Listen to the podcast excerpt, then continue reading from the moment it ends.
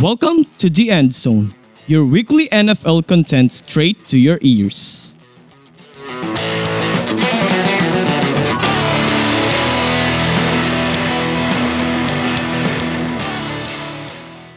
Today, Enzo will talk about the greatest defensive teams in NFL history. Welcome sa panibagong episode ng Endzone kung saan pag-uusapan natin ng mga bagay-bagay at kaganapan sa National Football League. Mapapakinggan tayo sa Spotify at sa Anchor. For today, no, pag-uusapan natin ang tungkol sa greatest defensive teams sa kasaysayan ng NFL. Although, although hindi ko masabi na ito yung greatest of all time.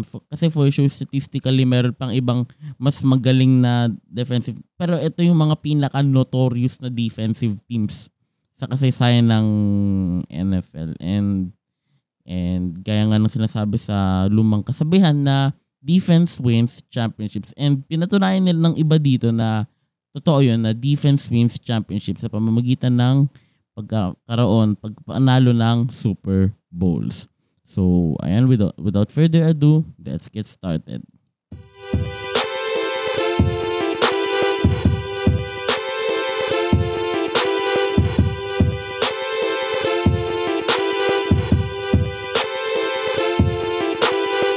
Ayan. So, suma- una sa ating listahan ng mga pinaka-notorious na depensa sa NFL ay yung Purple People Eaters ng Minnesota Vikings. So, basically, ito yung defensive line ng team.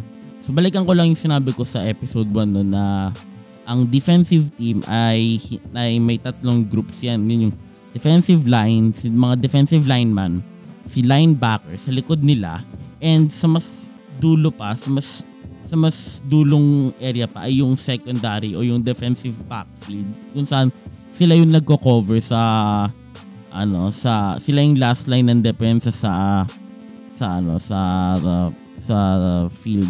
And dito sa Purple People Eaters no, ang binubuo na to yung defensive line ng team ng Minnesota Vikings. Naka 4-3 scheme sila which means may apat na defensive lineman at tatlong linebackers sa kanilang front seven. Yun yung ibig sabihin nung 4-3 scheme. Meron din naman yung tinatawag na 3-4 scheme, kabaliktaran naman and ma-feature din natin yun mamaya. So, sino-sino nga ba ang kasali sa Purple People ito? Si, and by the way, ang, itong team na to, ang motto nila ay meet at the quarterback. So, syempre medyo matatakot. Kung ikaw yung quarterback ng kalaban, matatakot ka na. Actually, sinabi rin ng mga greats si Johnny Unitas and si and yung mga greats na yun na nakakatakot talaga kalaban tong team na to kasi yun nga talagang magaling sila sa depensa. So first sa listahan I see Alan Page is mga pinaka-decorate siya yung pinaka-decorated ata na team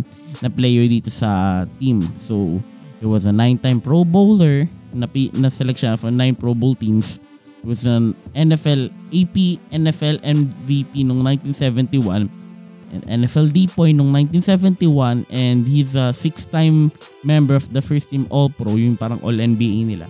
And yung third and three-time member of the second team All-Pro. And noong 1988 siya ay nagawaran sa Canton, Ohio as a Hall of Famer. So nabigay yung kanyang gold jacket sa noong 1988. And yung speaking of 1988, yung kanyang number 88 ay ni-retire ng Minnesota Vikings which means wala nang pwedeng magsuot noon unless bibigyan ng magsuot. And he was credited for 148.5 total sacks. And unfortunately, nung time nila na yun, hindi pa recorded yung sacks as an official stat. Kasi unang marerecord yung sack as an official stat nung 1982. Gaya nung sa NBA o sa basketball in general na yung steals at blocks ay hindi nakakount as as official stats nung until 1974. If that's the case, no, malamang sina Bill and Wilt ang may pinakamaraming blocks sa kasaysayan ng NBA. But I digress. And after ng kanyang career, no, he attended sa University of Minnesota Law School where he graduated noong 1978 and now he is a justice sa Minnesota Supreme Court which is which is very ano after ng kanya successful na career sa NFL. And next up, ang defensive end na si Carl Eller. He was a six-time Pro Bowler. He was a first five-time member of the first team All-Pro uh, and a one-time member of the second team All-Pro. So, he was the NEA Defensive Player of the Year noong 1971. So, ibang agency naman to na naggawad ng Defensive of the Year sa kanya. And he was also inducted sa Pro Football Hall of Fame noong 2004. And Also, he was uh, credited for 133.5 sacks which is marami, marami yung for ano sacks. Kasi by the way, ah, for starters, ang ang stack ang sack kasi ito yung kapag napigilan mo pag natackle mo yung ball carrier, mapa si quarterback man o si running back. Yan. Pag napigilan mo yung ball carrier, pag natackle mo siya, yun yung sack next next sa grupo is si Jim Marshall which is a defensive end. He was a two-time Pro Bowl player. He is ano and he has the most career fumble recoveries with 30 and also he has the shortest play in NFL history. How long? Negative 66 yards. Paano naging negative 66 yards yun? Ganito kasi yun. Ang nangyari kasi nun, naka-recover siya ng fumble which is one of his 30 fumble recoveries sa kanyang career. He recovered the fumble and ran 66 yards na akala niya ay touchdown. Unfortunately, hindi pala. Hindi pala touchdown yun. Hindi pala touchdown papupuntahan niya kasi papunta siya sa sarili nilang end zone. So, pero naghihiyawan yung fans. Pero hindi pala dahil natutuwa sila sa ginagawa niya. Pero sinisigaw nila ay wrong way. Mali ka ng daan. So nagis niya yung bola and the outside yun. And ang resulta ay safety for negative 66 yards. May nakita na akong play na ganito dati na nag-reverse yung ano nag-reverse yung yung may hawak ng bola nun And and last member sa grupo nila ay si defensive tackle na si Gary Larson. He might probably the least famous dito sa apat na to. And he was a two-time Pro Bowler though. Yun ang kanyang career accolade. And itong team na to, itong Minnesota Vikings na to, ay nakapaglaro sa apat na Super Bowl. Unfortunately, lahat lahat ng Super Bowl na yon na napaglaruan nila, talo sila. Din lang. So, naglaro sila sa Super Bowl 4 wherein natalo sila sa Chiefs ng score is 23-7. Super Bowl 8, natalo sila sa Miami Dolphins with score of 24-7. And sa Super Bowl 9, natalo rin sila sa Pittsburgh Steelers sa score na 16-6, 16-6. And sa Super Bowl 11, natalo sila sa Oakland Raiders, score ay 32 14. And yun yung nangyari sa Pitts sa Purple People Eaters ng Minnesota Vikings. So next sa ating listahan sa mga pinaka-terror na depensa noon ay yung Steel Curtain ng Pittsburgh Steelers. Ito rin, naka 4-3 rin to na na front na line up sa depensa. So meaning for defensive lineman at tatlong linebacker. So itong steel curtain na to primarily ang main men nito ay yung defensive line anchored by defensive tackle Mean Joe Green which is siya yung isa sa pinaka physical na defenders ng sa ano sa kasaysayan. So he was a four-time Super Bowl champion, a 10-time Pro Bowler. He's a two-time Defensive Player of the Year no 1972 and 1974. He's an all-decade team member for 1970s. He's a 1987 Hall of Fame inductee. He was part of the all-time team ng Pittsburgh Steelers is a member of the 75th anniversary team ng NFL. He is also a member of the 100 all-time team, the NFL 100 all-time team.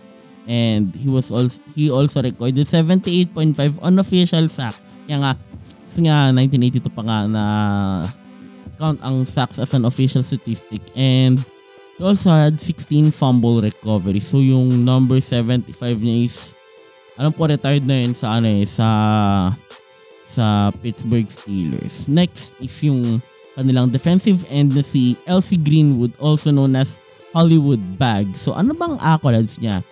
He's a four-time Super Bowl champion, a six-time Pro Bowler, a two-time All-Pro, uh, 1970s All-Decade Team din. He was also a member of the Pittsburgh Steelers All-Time Team, member of the NFL 100 All-Time Team. He had 73.5 unofficial sacks and 14 fumble recoveries.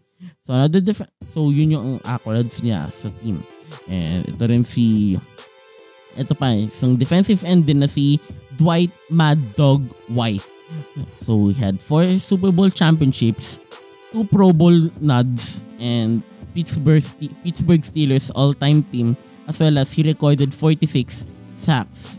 And may isang malupit na nangyari nun sa Super Bowl na umali siya sa mula sa ospital from his hospital bed para makalaro sa Super Bowl 9 and scored the first points of the game by tackling for a safety in the Viking end zone. So kalaban nila yung kanina yung Minnesota Vikings na nabanggit natin.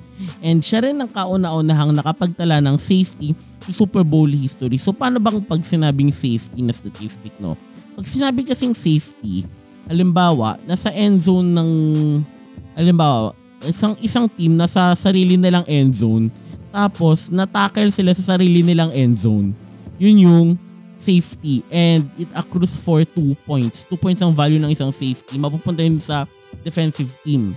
Dun sa nag-execute nga ng tackle. And isa pa, si and last sa member ng Steel Curtain ay si defensive tackle si Ernie Fats Holmes in which two nanalo siya ng dalawang Super Bowls with the team and he recorded 40 unofficial sacks then. So, yung best use nila ay around the years of 1973 to 1976. So, sisin ko lang ah, yung kanilang mga numbers noon for 1973. So, they're the best, 8th best defensive team and by numbers ha. And they allowed 210 points in the whole season yung allowed sa mga kalaban nila. So, ilan pa lang naman rin yun, divide yun na lang ba? 210 yun yung average points per game na inallow nila.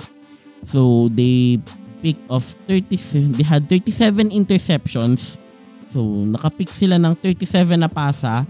They returned 3 defensive touchdowns o yung tinatawag nga na pick 6. They had 18 fumble recoveries and force and accrued 55 turnovers. Sila yung nagko, nagkaroon ng ganong takeaways. 55 takeaways. And ang best game nila for that season is against Houston Oilers wherein they recorded 9 turnover where they had 9 turnovers, 83 total yards, and 1 touchdown allowed. Yun yung kanilang ginawa sa Houston Oilers. So next year, 1974, silang second best defensive team nun. And they allowed 189 points para sa mga nakalaban nila. And they had 25 interceptions, 2 pick sixes, 22 fumble recoveries, 47 turnovers and dalawang shutout. Pag sinabing shutout, hindi mo pina-score yung kalaban mo. And the best game nila sa season 9 is against the Cleveland Browns. Ah, the Cleveland Browns. They have for 7 turnovers, 218 total yards as combined of passing and rushing and they only allowed 3 field goals. 3 field goals lang ang inallow nila. And noong 1975 naman, they had the second best defense in the league. They allowed only 162 points per game. So, let's say nasa 14 teams pa lang ata to or 14, 15 teams. Siguro mga nasa around 10 to 13 points lang ang inalaw nila for ano, let's say 12, ganon. Points per game ang inalaw nila sa bawat nila. And may, ano yan, meager yon Medyo mababa yon And They had 27 interceptions, 10 fumble recoveries, 37 forced turnovers, and 1 shutout. And yung shutout na yon ay nagmula sa kanilang best game against the San Diego Chargers where they had 4 turnovers, 146 total yards, passing and rushing nga, and they forced a shot. And ito na, ito na yung pinakamatindi na defensive season nila noong 1976 where they ranked first in defense, they uh, only allowed around 130 they only allowed 138 points which is sobrang konti. They had 22 interceptions, 24 fumble recoveries, 46 turnovers and 5 shutouts. Lima ang pinwersa nila na hindi makascore na kalaban nila. And one of those shutouts is against San Diego Chargers na naman. So, they had 5 turnovers. So, napersa nila ng limang turnovers, 134 total yards, and as what I said, a shutout. Yun yung ginawa nilang exploits. So, isa sa mga pinakamatindi talaga na teams itong defensive teams itong steel curtain na to ng Pittsburgh Steelers. Next, we had the Monsters of the Midway but I will only be featuring yung 1985 Chicago Bears iteration nila. Kasi itong Monsters of the Midway, ito yung general na tawag talaga sa Chicago Bears. Pero gusto ko lang i-emphasize yung 1985 kasi ito yung nag-champion sila neto eh, netong taon na to. So nag-champion sila against New England Patriots 46-10. Take note, wala pa si Tom Brady nito. Wala pa siya para ano, para sa New England Patriots noon. And exploits pa nila ay nagpersa lang naman sila ng dalawang shutout sa mga nakalaban nila sa playoffs na New York Giants sa divisional round 21-0 and Los Angeles Rams 24-0 sa NFC Championship game. Yun yung ginawa nilang onslaught nun as the Monsters of the Midway of 8, 1985. And they finished the season at 15 wins and 1 loss. So, ano bang statistical exploits sa ginawa nila? So, they're the first in points allowed with just 198 points allowed kasi medyo mas nagiging mas high-powered na yung offense ito kasi nagta-transition na sila into more ano eh, into passing. Nakikita nila lalo yung significance ng passing kasi noon rush heavy talaga. Sobrang matindi yung use sa mga running back, sa mga fullback. Matindi yung use sa kanila. And then later on, medyo mas magiging pass heavy na yung offense. Kaya ngayon, so medyo pass heavy, pass heavy ng mga offense ngayon. Kaya medyo maikli na lang din ang shelf life ng mga running back. And they also first in yards allowed, total yards ito with 4,135 yards and they're fourth in first in turnovers in, with 54 first turnovers against sa mga kalaban nila. So, ganun katindi yung exploit sa Monsters of the Midway. Ang coach nila nito si, ano, eh, si Mike Ditka.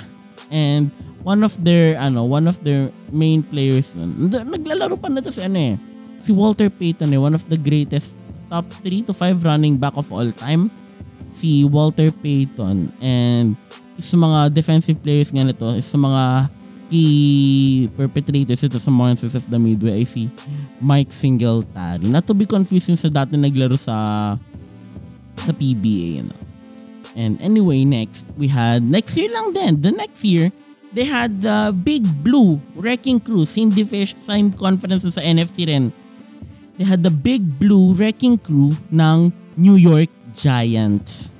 Uh, ang mga prom ang number one na promotor dito talaga, ang number one perpetrator sa team na to, sa defensive team na to, ay si 1991 MVP. I don't know 1991 ba siya nag-MVP, pero MVP na si na si Lawrence Taylor. He is the last defensive player to win the most valuable player award kasi from then on mga offensive players na ang nananalo ng ng MVP. I don't know kung extension ba, naging extension na ba ng Opo ito ng Offensive Player of the Year or MVP. Basta after ni Lawrence Taylor, wala na ulit na defensive player na nanalo ng NFL MVP. So they employed the 3-4 scheme. Yun nga, gaya na sabi ko, tatlong defensive lineman, apat na linebacker. And ang malupit dito yung sa linebacker crew nila, sa linebacker core nila may mga nickname pa, may mga tawag pa. Halimbawa, to si Lawrence Taylor, he was called Jack. Si Gary Reasons, he was called Will. Harry Carson was called Mike. And Carl Banks was called Sam. In 1986, they, they allowed 217.1 passing yards per game to have. Passing yards allowed per game.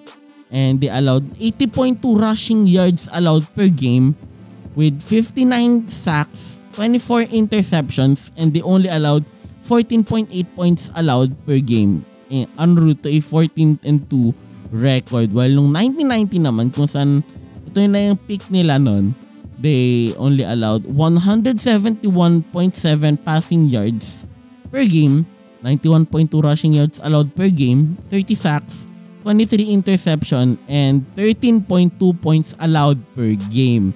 En route to a 13 and 3 record. By the way, itong sa 1986 and 1990 season na to, sila rin na magcha-champion na to eventually.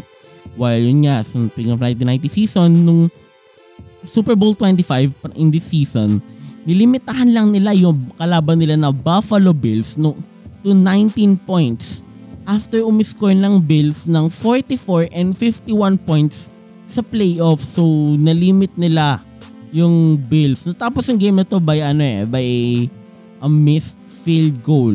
Kaya ang score na tong Super Bowl 25 ay 2019.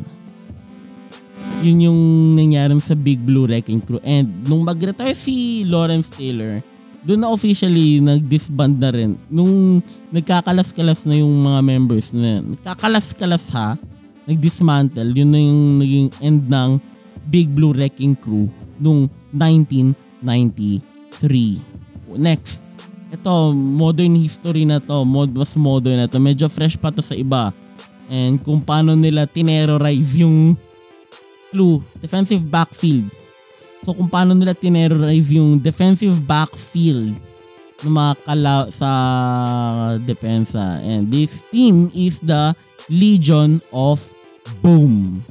So they were the fo- Super Bowl 48 champions as they limited the very potent offense ng Denver Broncos. Ito yung sa MVP season to ni Peyton Manning pero nalimit lang yung team niya sa 8 points while itong Seattle Seahawks ay nakascore ng 43 points sa Super Bowl 48 and one of the most boring daw na Super Bowls in this recent memory after nung sa Super Bowl 53 at nung naglaban ng New England Patriots at LA Rams. So, ang naging MVP nito noon, Super Bowl MVP ay si Malcolm Smith which is a linebacker. In in this time, sa period ng Legion of Boom, in 2012, they, ito yung mga nilid nila, ito yung mga number one sila na stat line. In 2012, they led points allowed per game which is 245 kasi mas potent na nga mga offense nun. And nung 2013, they they're the least point least passing yards allowed buong la, lahat na to combine na to 2751 yards of passing na allowed lang nila in one in one season sa mga kalaban nila. Practical ano to eh, parang parang isang buong season na to ng isang elite quarterback eh, or more. Mas less pa to ng isang elite na quarterback yung passing yards na to, yung 2,751 na to. And they're the first in points allowed with 231 points allowed lang and they rank first in picks in interceptions with 28. Meanwhile, noong 2014, ganun din sila nangusa sa, nanguna sa passing yards allowed with 2,970 pass, uh, passing yards allowed. And they're also first in points allowed with just 254. Medyo nag-regress sila ng konting-konti lang naman. And ito yung ito yung 2014 season. Ito rin yung season na nakalaban nila yung ano, nakalaban nila yung New England Patriots and may, kung ikaw ay Seahawks fan, ayoko nang banggitin kasi baka baka makasakit ako ng damdamin. Hindi ko nature na makasakit na ang damdamin. Well, anyway, nung 2015 season naman, they are they, they are ano, first in points allowed with 277 and first in passing TDs allowed with just 14. First in passing touchdowns allowed 14 lang yung inalaw nila na passing touchdown. So ganun talaga ka-dominant itong Legion of Boom na to. Itong secondary na to, yung defensive backfield. So sino nga ba ang bumubuo sa gang? At quarterback you had Richard Sherman and ito yung mga na-achieve niya nun sa time niya in Seattle. Kasi 2019 i- i-ship siya papunta sa division rival ng Seattle, ang San Francisco 49ers. So in his time in, Seat- in Seattle, ang mga na-achieve niya is, of course, he is a Super Bowl 48 champion, three-time first-team All-Pro, one-time second-team All-Pro, is a four-time Pro Bowler, and he, le- he led the league in interceptions noong 2013 with 8. And kasama rin siya sa 2010 All-Decade Team ng NFL. Next, we had strong safety Cam Chancellor. Siyang sinasabi na heart and soul ng Legion of Boom. And he had two, two is a two-time second team All-Pro and a four-time Pro Bowler on his right and also a champion ng Super Bowl 48. While ito namang si free safety na si Earl Thomas na balibalita daw ay ikakat ng Baltimore Ravens. He's a Super Bowl 48 champion and a three-time first team All-Pro, two-time second team All two-time second team All-Pro, a six-time Pro Bowler, and 2010 All-Decade member ng 2010 All-Decade team member ng NFL. And lastly, yung isa pang cornerback na si Brandon Browner, he is a Super Bowl 48 champ and one-time pass, one-time Pro Bowler. So, sa mga memorable na moment itong Legion of Boom is yung naglaban sila ng ano eh, ng San Francisco 49ers. En route to Super Bowl 48 yata yan. Yung sinabi ni Richard Sherman after nung tip pass niya against kay Michael Crabtree, he said na he is the best corner in the game. He proclaimed that he is the best corner in the game. And when you try him with the sorry receiver like Michael Crabtree, that's the result that you're gonna get.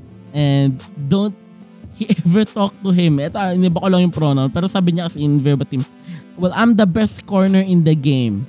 With a sorry receiver like Crabtree, that's the result you're gonna get. You do- don't you ever talk about me. So, yun yung nag-spark nung beef nila ni Michael Crabtree. And that's another, that's for another story. Pero, yun nga, yun yung pinag-awa, isa mga pinag-awayan din nila na Next, and ito yung pinaka-recent na ano lang, is yung 2017 Jacksonville Jaguars. Actually, medyo tragic to. Eh. Medyo tragic yung kwento nitong Saxonville. Eh. Pero it's more of an implosion than a tragedy. Nag-implode sila. I can say ha. Kasi magaling talaga to. Magaling yung team na to.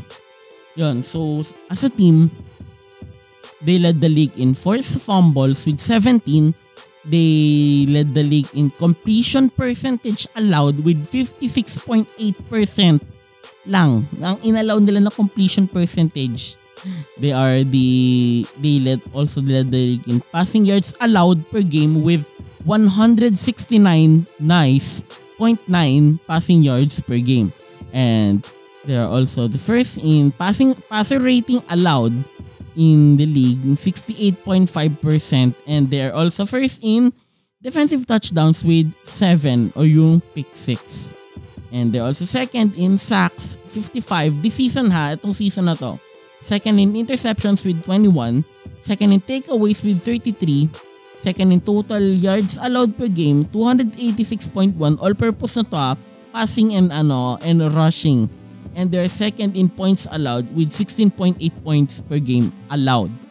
And because of those efforts, they're hailed as the AFC South champions after matagal-tagal na panahon. And sa wild card, tinalo nila yung Buffalo Bills who score na 10-3 while sa division round, tinalo naman nila yung Pittsburgh Steelers score na 45 to 42 while sa AFC champs dun completely magkakanda leche-leche ang lahat para ay siya doon yun yung yun yung foreshadowing of the things to come when they lost against the New England Patriots. So, medyo may history na rin talaga ang New England na nagkakos ng implosion. Although I'm not directly blaming the organization, na, pero pag nakakalaban nila and natatalo ng Patriots, itong, itong peak Patriots, ito yung kung sino mang team, usually ang nagiging ending nito ay nag-i-implode yung team. Either nagre-regress completely or nag-i-implode. And sa case ng Jacksonville Jaguars, they imploded after this match. Pero nag-start sila na maganda noong 2018 at 3-1 but they will lose 10 of their they will lose 10 of their next 12 games. Good for 5 and 11 sa standings after a very successful na 2017. So, ang mga pro bowlers sa team na to ay sina corner ay si Jalen Ramsey. Arguably, sinasabi nila na best corner ngayon tong, tong mga tong mga times na to. Siya raw ang best corner in the game. And isa pang cornerback, si AJ Boye. While kasama rin si sa Pro Bowl ay si defensive end Calais Campbell, unfortunately, dahil sa isang injury, papalitan siya ni Yannick Nigakwe. I'm sorry if I butchered the pronunciation of his name. And kasama rin ni si, si defensive tackle Malik Jackson and si linebacker Telvin Smith. Sila yung mga, na, mga pro bowlers sa team na ito. While mga all-pro selections naman sa team na to ay si Jalen Ramsey and si Calais Campbell.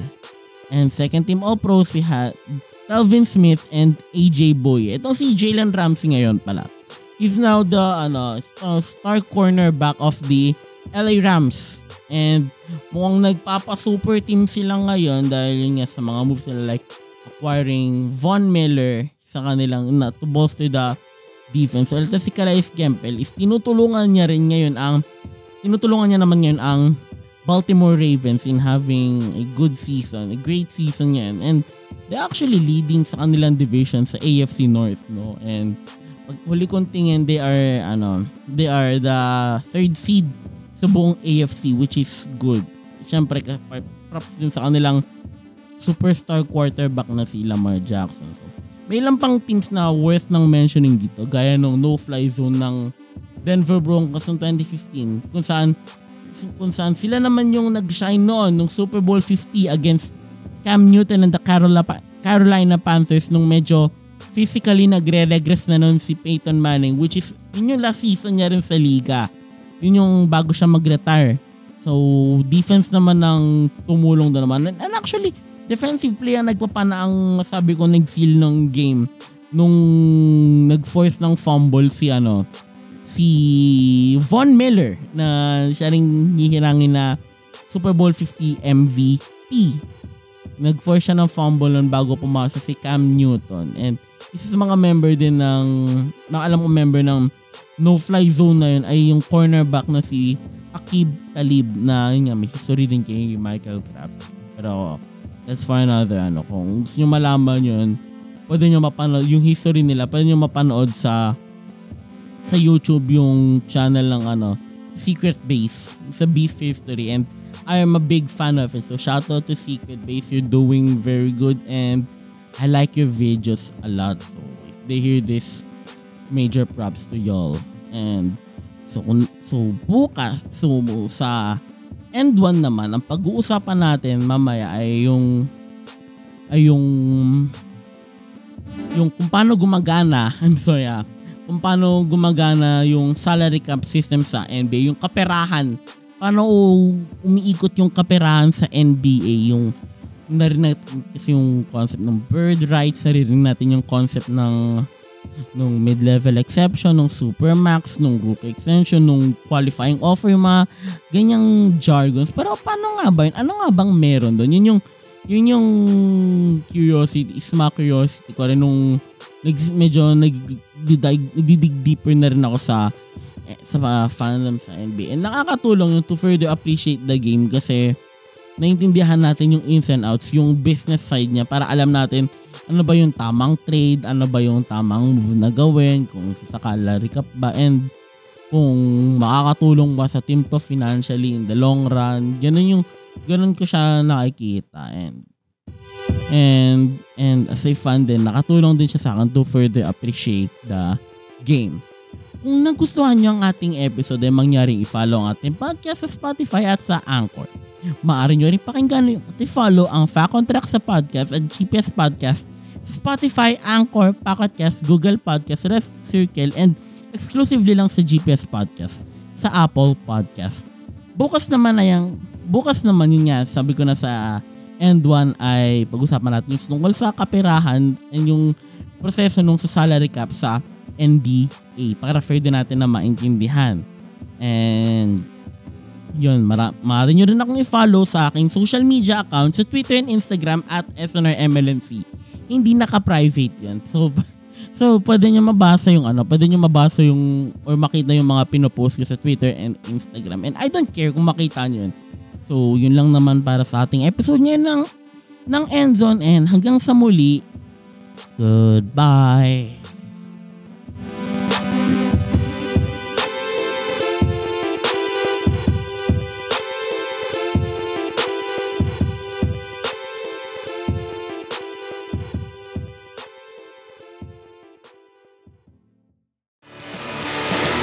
And that was a discussion from the end zone. Keep tuning in here for more updates and trivia from the NFL. Follow this show on Spotify and Anchor. You may also follow our Facebook and Instagram account, Podcast Demands. And follow Enzo on Twitter and Instagram at SNRMLNC. Thank you for joining with us. Till next time.